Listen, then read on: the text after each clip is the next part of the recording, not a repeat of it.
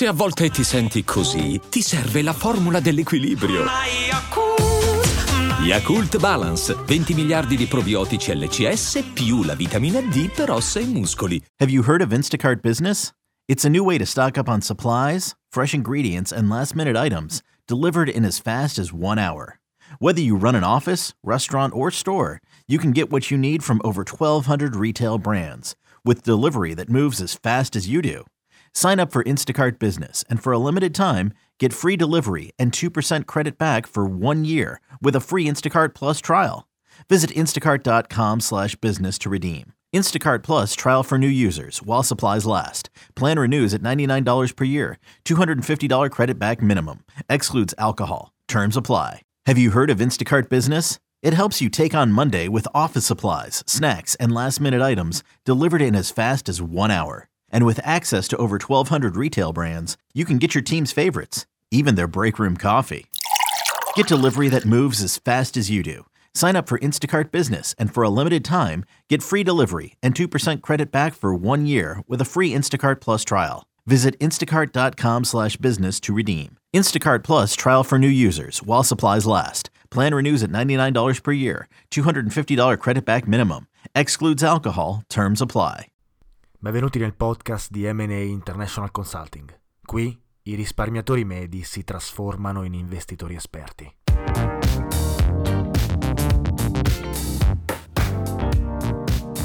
Ciao a tutti e benvenuti in un nuovo episodio di Investire Semplicemente, il podcast di Matan Associate International Consulting che parla di economia, investimenti e finanza. Oggi parliamo di Mario Draghi. Sappiamo tutti che si è appena instaurato il governo Draghi, quindi Draghi sarà il nostro presidente del Consiglio da qui a qualche anno e quindi dobbiamo parlare di Draghi, però non vogliamo parlare di Draghi eh, dal punto di vista politico, perché non è questo lo scopo del mio podcast ovviamente. Parliamo di Draghi dal punto di vista finanziario, della politica monetaria che ha eh, diciamo effettuato durante i suoi anni di eh, presidenza della Banca Centrale Europea.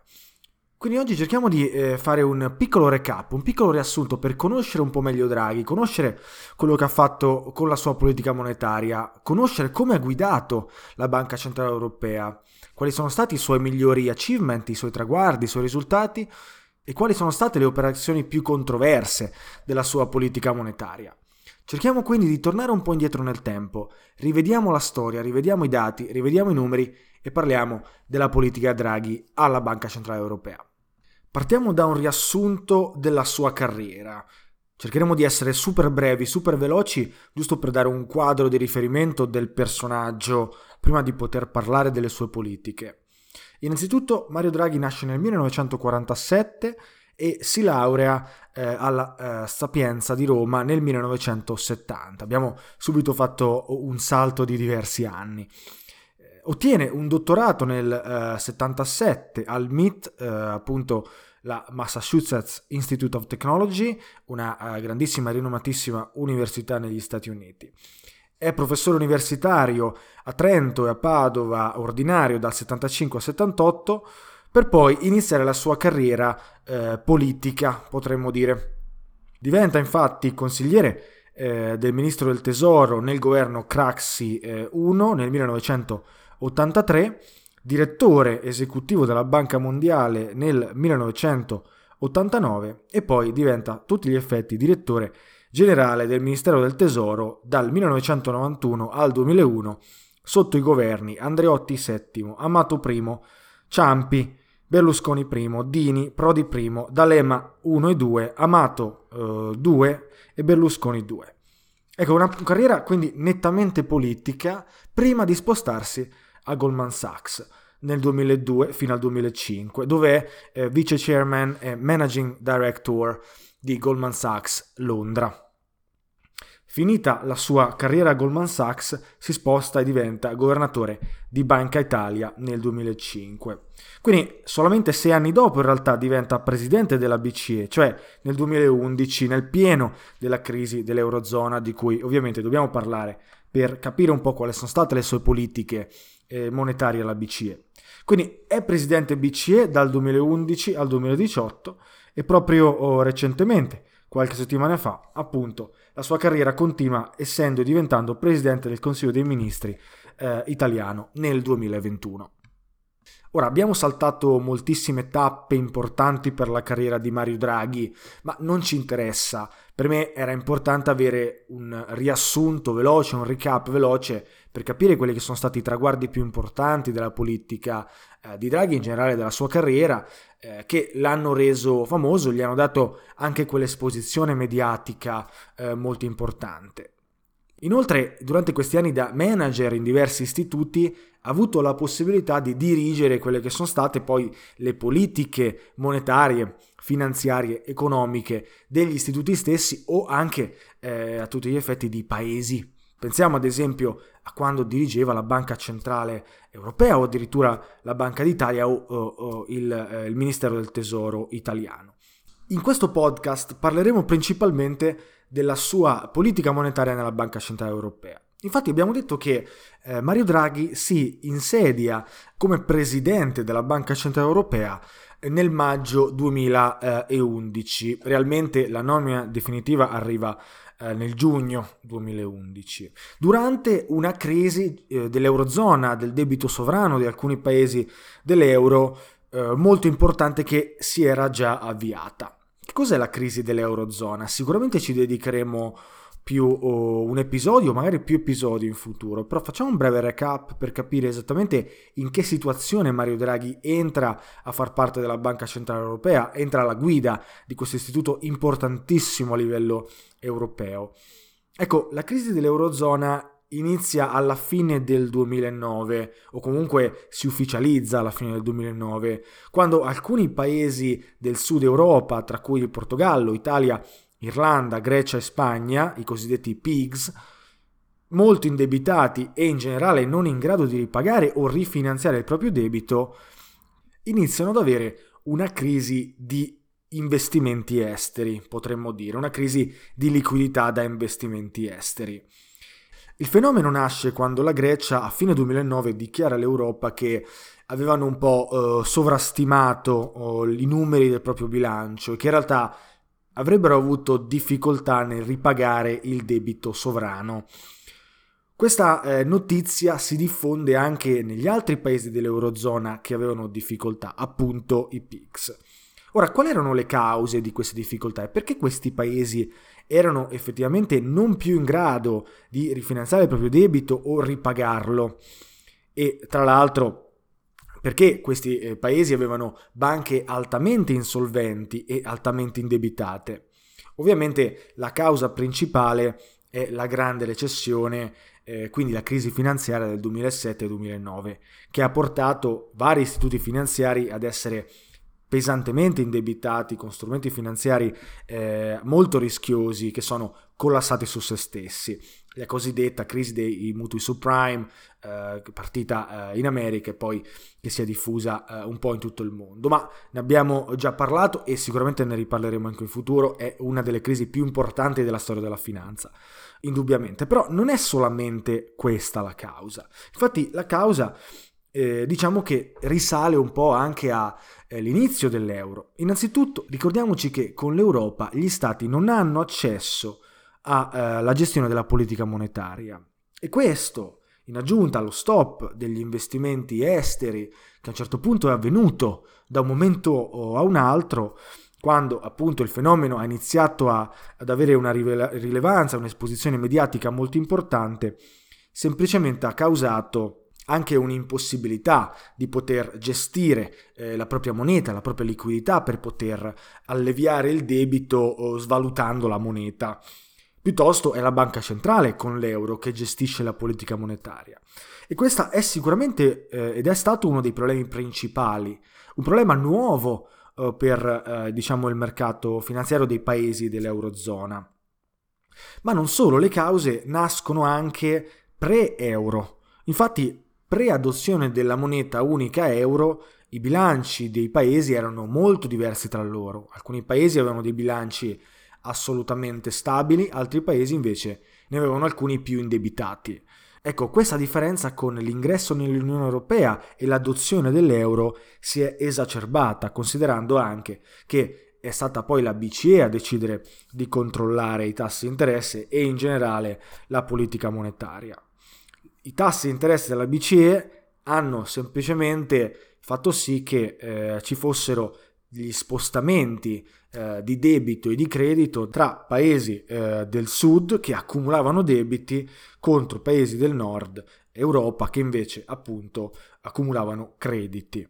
Questa differenza, questa dinamica che si è creata durante il periodo dall'adozione dell'euro fino al 2011 sicuramente ha contribuito a questo sbilanciamento tra appunto bilanci dei paesi membri. Non solo, in realtà anche la mancanza di una coordinazione di politica fiscale tra paesi, che ovviamente non c'era perché ricordiamoci che l'euro ha eh, inglobato la politica monetaria dei paesi membri e non quella fiscale.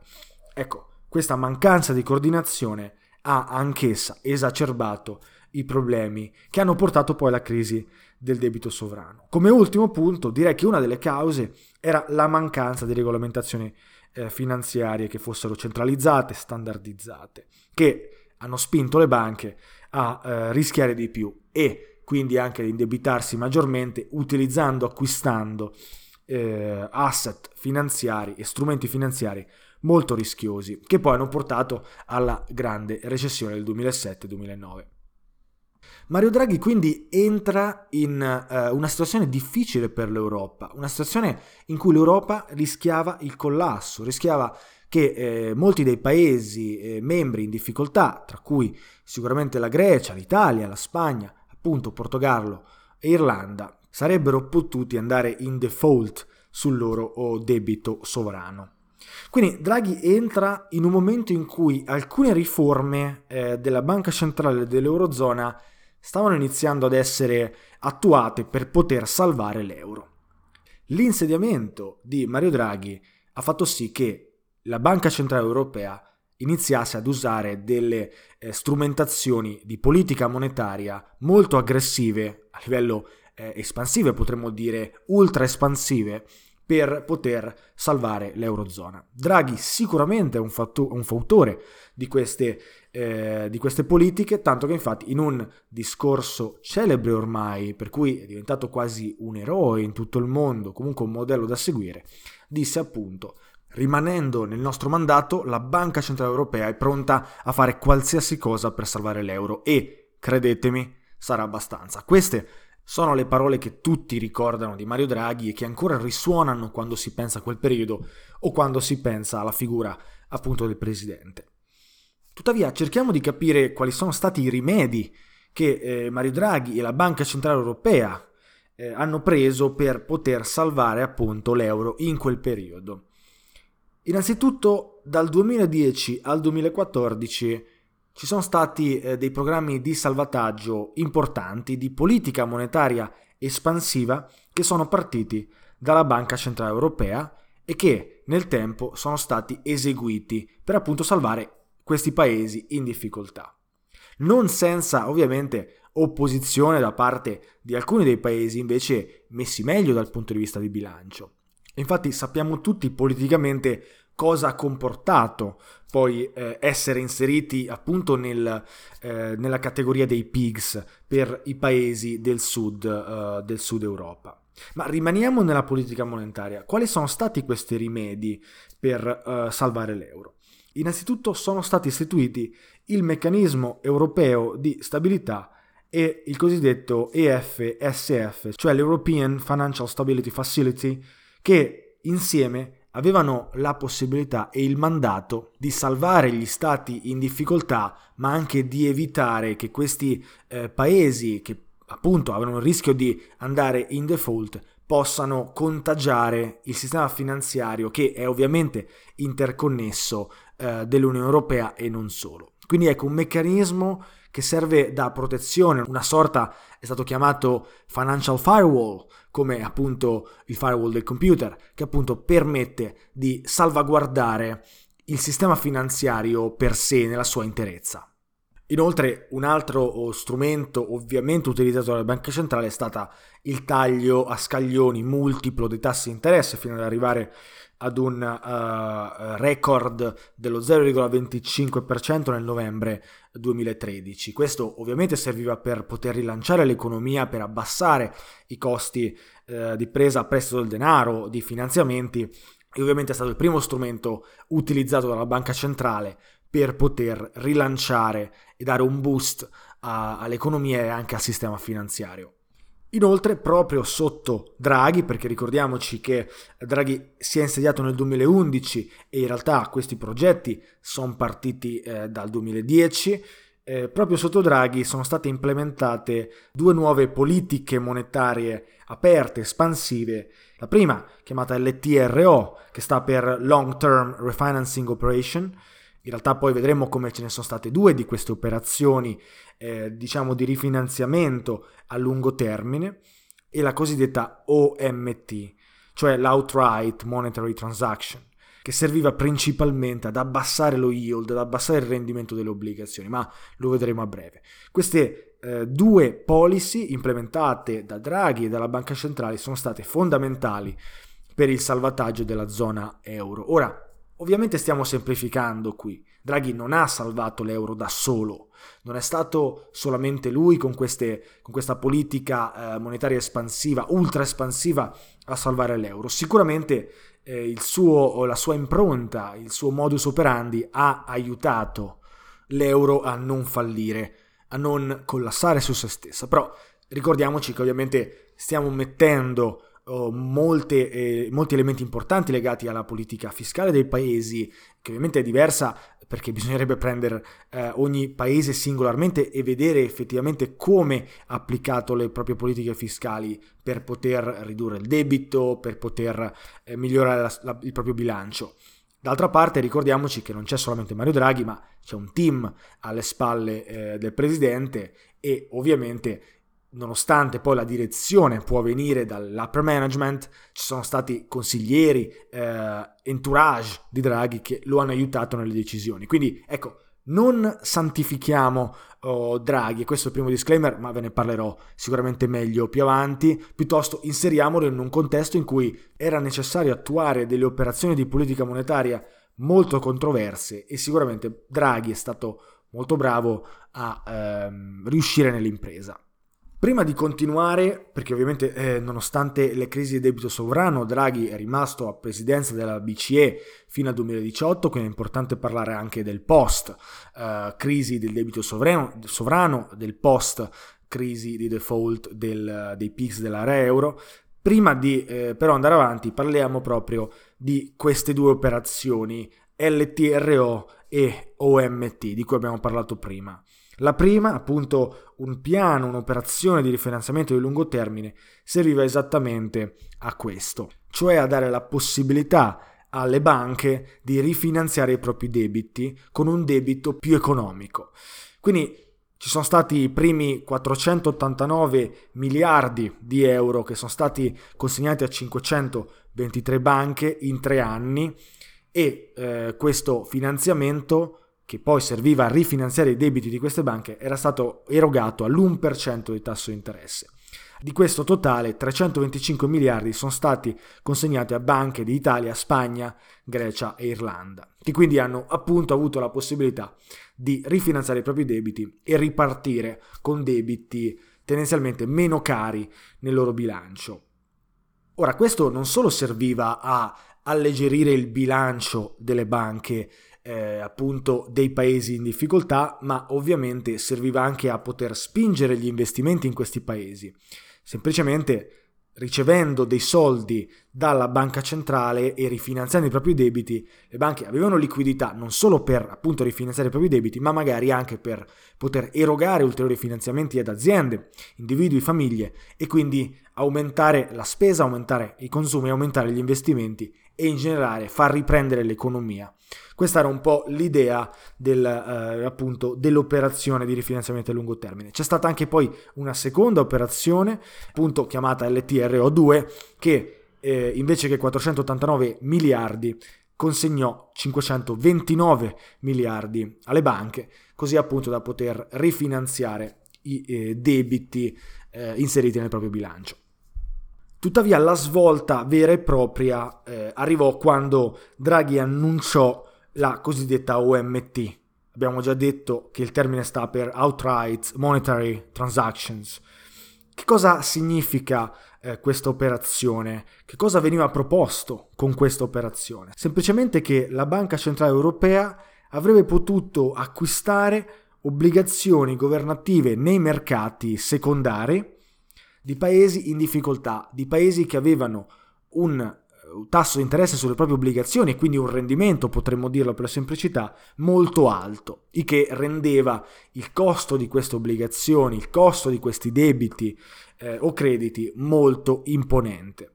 Ecco, nel momento in cui questi eh, stati, con ulteriori clausole che adesso oggi non abbiamo tempo di poter snocciolare, però ecco, nel momento in cui sussistono determinate circostanze, ecco che la banca centrale può acquistare direttamente nel mercato secondario obbligazioni di Stato in difficoltà. Questo permette, perché l'acquisto è tendenzialmente forzato, di far aumentare i prezzi delle obbligazioni forzatamente e quindi di conseguenza farne scendere il rendimento, perché sappiamo, e se seguite questo podcast ormai dovreste averlo appreso, che prezzi delle obbligazioni e rendimenti delle obbligazioni sono inversamente proporzionali. Ecco, in realtà non è servito alla Banca Centrale Europea applicare questo strumento, ma solamente la proposta e l'attuazione di questa nuova regolamentazione, di questa nuova uh, idea di politica monetaria ha tranquillizzato i mercati. Quindi effettivamente semplicemente proporre ai mercati ed inserire questa regolamentazione tra le regole, anzi più che le regole, tra le possibilità della Banca Centrale Europea ha tranquillizzato, calmirato i mercati che hanno oh, poi nel medio periodo fatto abbassare eh, i rendimenti delle obbligazioni naturalmente senza dover ricorrere all'attuazione dello strumento stesso. Quindi con questa operazione effettivamente l'euro è stato salvato. Ora è una semplificazione dire che semplicemente con questa operazione si è raggiunta la salvezza. In realtà abbiamo già detto che ci sono tantissimi elementi e tanti elementi di cui non abbiamo discusso, quindi ricordiamoci che è tutto più complesso di così, ovviamente. E vi invito ad approfondire perché, eh, soprattutto se avete un background finanziario, perché è molto interessante eh, l'argomento e il periodo in sé. Diciamo che però Draghi, nonostante le sue politiche azzeccate, sicuramente eh, la sua presenza ha veramente aiutato a calmare i mercati. Eh, una presenza eh, di una figura professionale, di una figura eh, che avrebbe fatto qualsiasi cosa per salvare eh, l'euro. Ecco che i mercati hanno apprezzato e si sono sentiti in un certo senso a loro agio, tranquillizzati da la presenza di Draghi e della Banca Centrale Europea a guida Draghi. Quindi questo è sicuramente, a mio avviso, il merito più grande che Mario Draghi ha nella sua carriera. E quindi è normale che comunque si parli di Draghi per quel periodo storico in maniera positiva. Sappiamo infatti che i mercati non sempre guardano ai fondamentali. In quel caso le parole di Draghi hanno aiutato a calmare i mercati nonostante appunto quella misura di politica monetaria poi non è stata mai eh, attuata. Solamente potremmo dire la possibilità di poter usare questo strumento ha tranquillizzato i mercati e quindi ha risolto alcuni problemi dell'Eurozona che necessariamente erano legati ai mercati stessi. Mentre Draghi è sicuramente un eroe dal punto di vista finanziario per come ha gestito la crisi dell'Eurozona, è sicuramente più controverso come poi ha gestito la politica monetaria nel periodo successivo alla crisi del debito sovrano. Infatti l'obiettivo della banca centrale, ma in realtà è il mandato principale di ogni banca centrale del mondo, è quello di raggiungere un tasso di inflazione che sia controllato intorno al 2%, almeno per la Banca Centrale Europea è il 2%. Però ecco, quindi Draghi nel suo mandato alla guida della banca centrale idealmente avrebbe dovuto e avrebbe voluto raggiungere questo target del 2%. Sfortunatamente non ci è mai arrivato l'inflazione reale dell'economia nell'Eurozona è stata sempre inferiore al target che si era preposto la Banca Centrale Europea. E possiamo dire che dal punto di vista di politica monetaria la BCE ha veramente spinto moltissimo affinché l'inflazione potesse raggiungere livelli leggermente più alti di questo, oh, di, di questo target. Eppure non è stato sufficiente. Cosa ha fatto Draghi per eh, appunto spingere l'inflazione? Nel 2015 ha inserito una politica monetaria cosiddetta quantitative easing. Ne abbiamo parlato spesso in, questa, eh, in questo podcast, forse anche allo sfinimento. Però è molto importante ed è per questo che ricorre nelle tematiche di questo, di questo podcast, perché è alla base di quello che sta accadendo da qualche anno a questa parte nei mercati finanziari. Infatti, come funziona questo quantitative easing e che cos'è, per semplificare moltissimo? Innanzitutto, la banca centrale emette moneta, emette moneta in maniera sostanziale, ricorrente, periodica, per poter acquistare titoli obbligazionari per la maggior parte. Questo acquisto ripetuto, forzato dei titoli obbligazionari ne aumenta i prezzi, perché ne aumenta la domanda e quindi ne aumenta eh, di conseguenza i prezzi. Abbiamo già detto che i prezzi sono inversamente proporzionali ai rendimenti ed ecco che i rendimenti delle obbligazioni iniziano ad essere veramente molto bassi. Questa politica di quantitative easing non è unica nel suo genere, infatti eh, se vediamo nello stesso periodo la Fed, eh, la Banca d'Inghilterra, eh, la banca giapponese, si sta facendo esattamente la stessa cosa, si è fatta la stessa cosa. Si è perseguita una politica ultra espansiva di quantitative easing. E questo quantitative easing è stato implementato per un obiettivo specifico, che poi è il mandato della Banca Centrale Europea e non. Il controllo dei prezzi, la stabilità dei prezzi. Idealmente, quello che cercavano di fare eh, appunto i burocrati della eh, Banca Centrale Europea era una riduzione del valore reale dei debiti della famiglia di imprese, appunto tramite il quantitative easing, tendenzialmente rendere le obbligazioni e il risparmio in generale meno attraenti nell'economia, così che imprese, famiglie individui investissero, consumassero, spendessero più soldi a discapito del risparmio, perché effettivamente avere eh, tassi di interesse molto bassi, che è quello che poi ha mantenuto Mario Draghi e, e la Banca Centrale eh, post crisi dell'Eurozona fino ai giorni nostri, anzi addirittura sono entrati in negativo i tassi di interesse nel breve periodo nella Banca Centrale Europea e in aggiunta al quantitative easing implementato appunto nel 2015, ecco che risparmiare per eh, le imprese e le famiglie non è più attraente perché i rendimenti sui risparmi sono veramente molto bassi. Piuttosto questa politica monetaria invoglia o cerca almeno teoricamente di invogliare eh, gli individui e le imprese alla spesa, al consumo. Questo aumento di spesa e di consumo fa aumentare l'inflazione da una parte e in generale aumentare anche la crescita eh, economica nel medio periodo.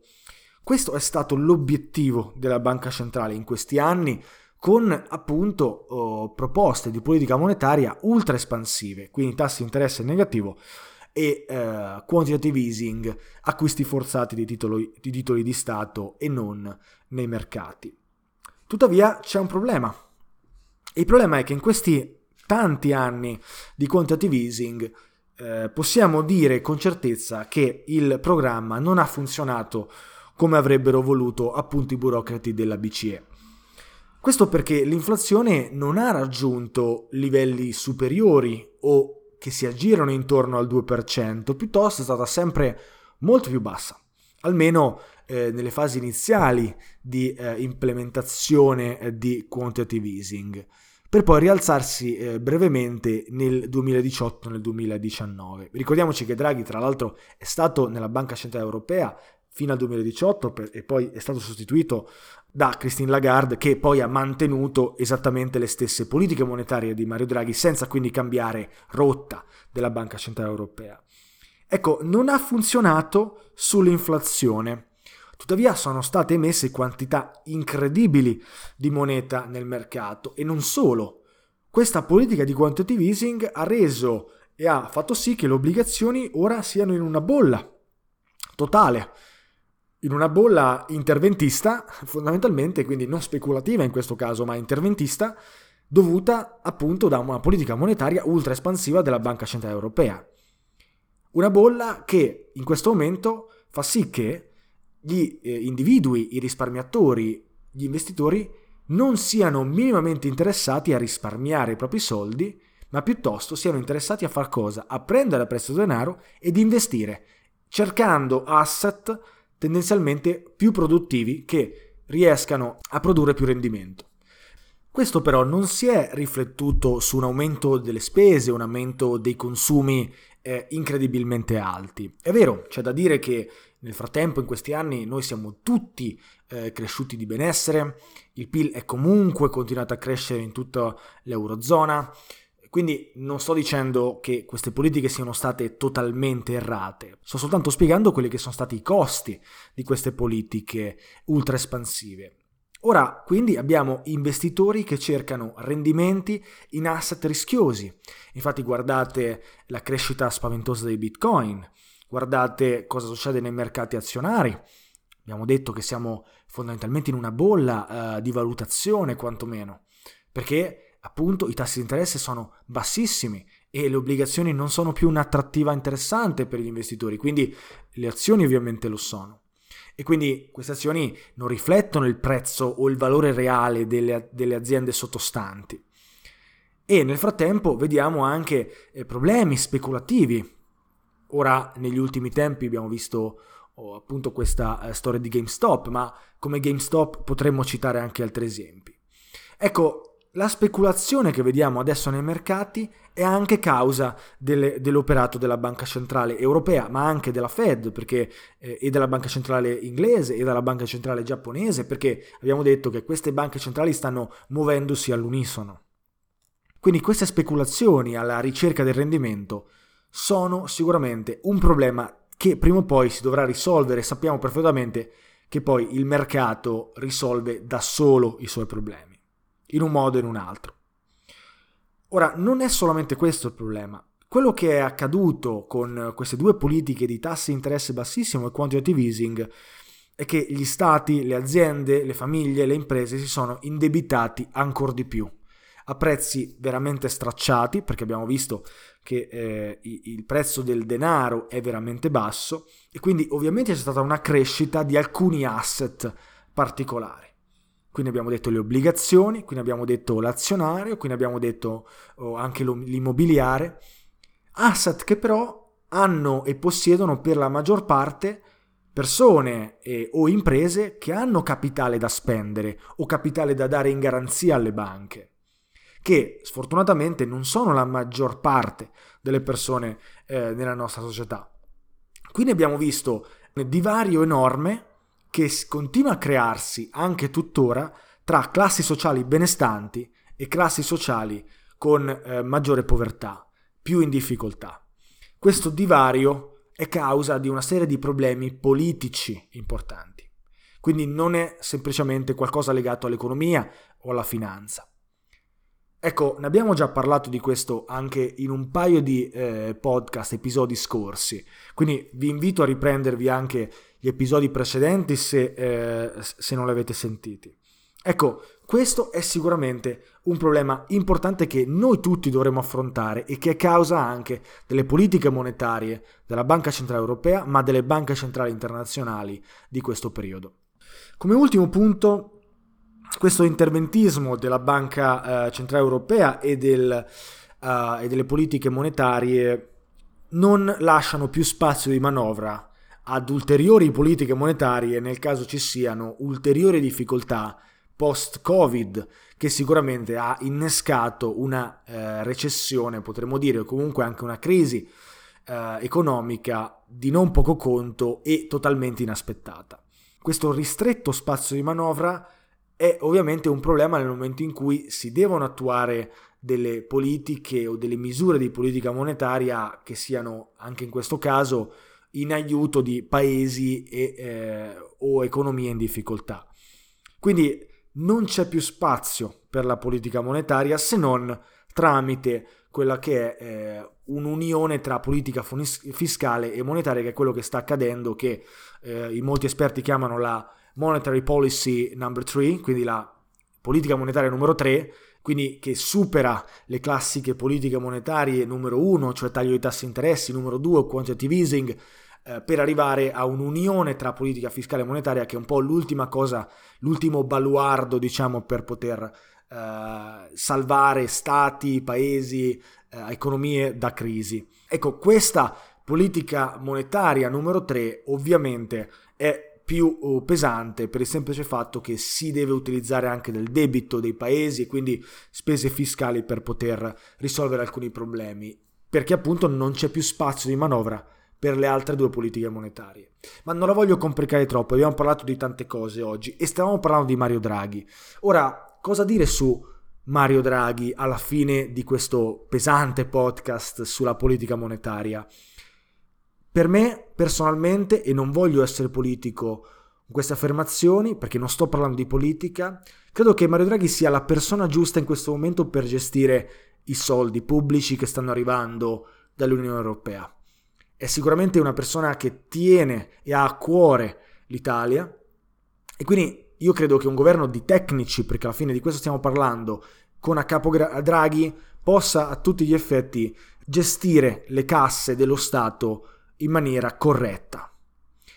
E questo è esente da qualsiasi discussione politica, perché poi si può parlare di governi, si può parlare di, come, eh, di quello che è accaduto nell'instaurazione del governo Draghi, ma non è questa la sede. Possiamo prendere la politica monetaria della Banca Centrale a guida Draghi come una politica estremamente eh, corretta, estremamente positiva durante gli anni difficili dell'Eurozona, una politica che, a mio avviso, avrebbe potuto prendere decisioni diverse proprio negli anni successivi all'Eurozona per evitare alcuni dei problemi che adesso dobbiamo affrontare. Forse Mario Draghi, e questa forse è un po' un'opinione personale, avrebbe potuto lavorare in tandem anche magari con le altre banche centrali internazionali per eh, evitare di creare queste problematiche evitando di eh, forzare la mano con il quantitative easing, evitando quindi di indurre forzatamente le economie al eh, consumo e alla spesa totale. D'altra parte io non ho idea di quello che sarebbe potuto succedere nel caso avessero effettuato politiche diverse. Sicuramente avremmo avuto delle difficoltà a livello internazionale, difficoltà che però prima o poi avremmo dovuto avere.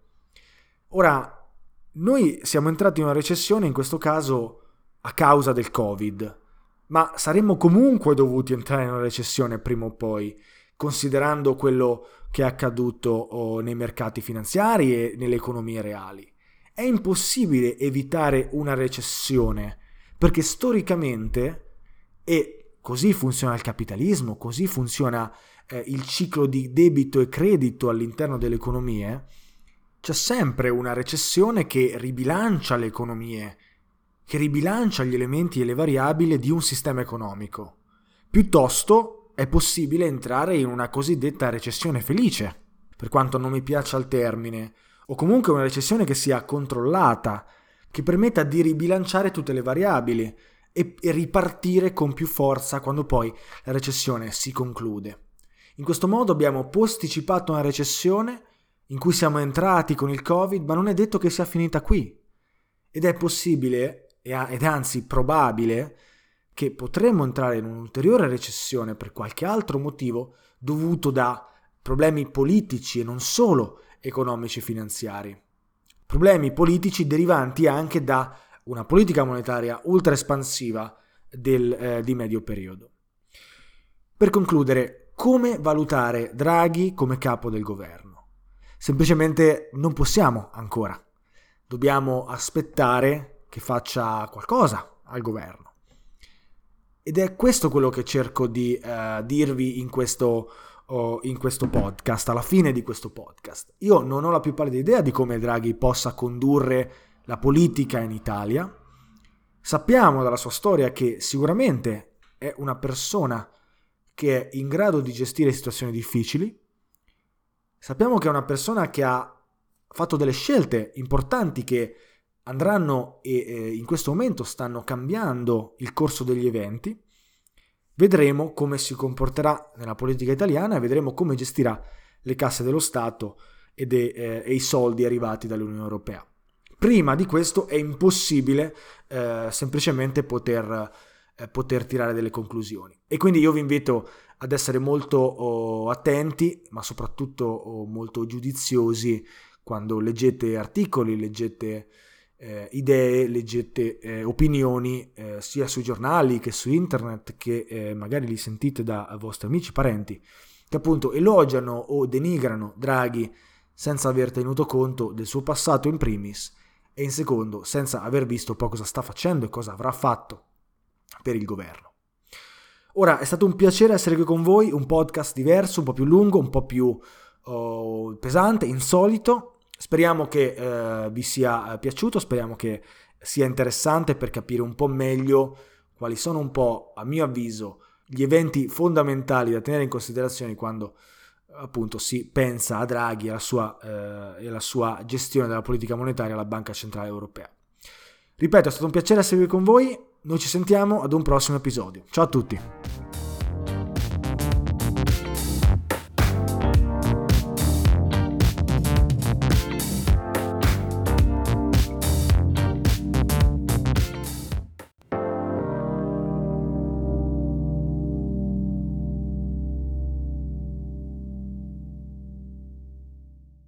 Have you heard of Instacart Business? It's a new way to stock up on supplies, fresh ingredients, and last minute items delivered in as fast as one hour. Whether you run an office, restaurant, or store, you can get what you need from over 1,200 retail brands with delivery that moves as fast as you do. Sign up for Instacart Business and for a limited time, get free delivery and 2% credit back for one year with a free Instacart Plus trial.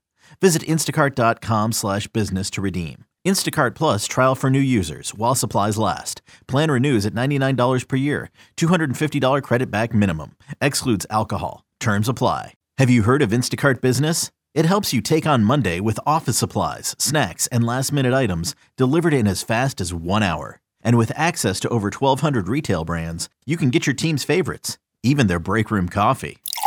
Get delivery that moves as fast as you do. Sign up for Instacart Business and for a limited time, get free delivery and 2% credit back for one year with a free Instacart Plus trial. Visit instacart.com slash business to redeem. Instacart Plus trial for new users while supplies last. Plan renews at $99 per year. $250 credit back minimum. Excludes alcohol. Terms apply. Buongiorno. Ciao. Che succede? Ma niente, stamattina ho litigato con la mia conquilina e stavo guardando un po' di annunci per comprare casa. Ma chissà quando troverò quella giusta. Per le mie tasche intendo, eh. Ma tu stai già facendo qualcosa, vero? Ma in che senso? Nel senso investire per il tuo futuro.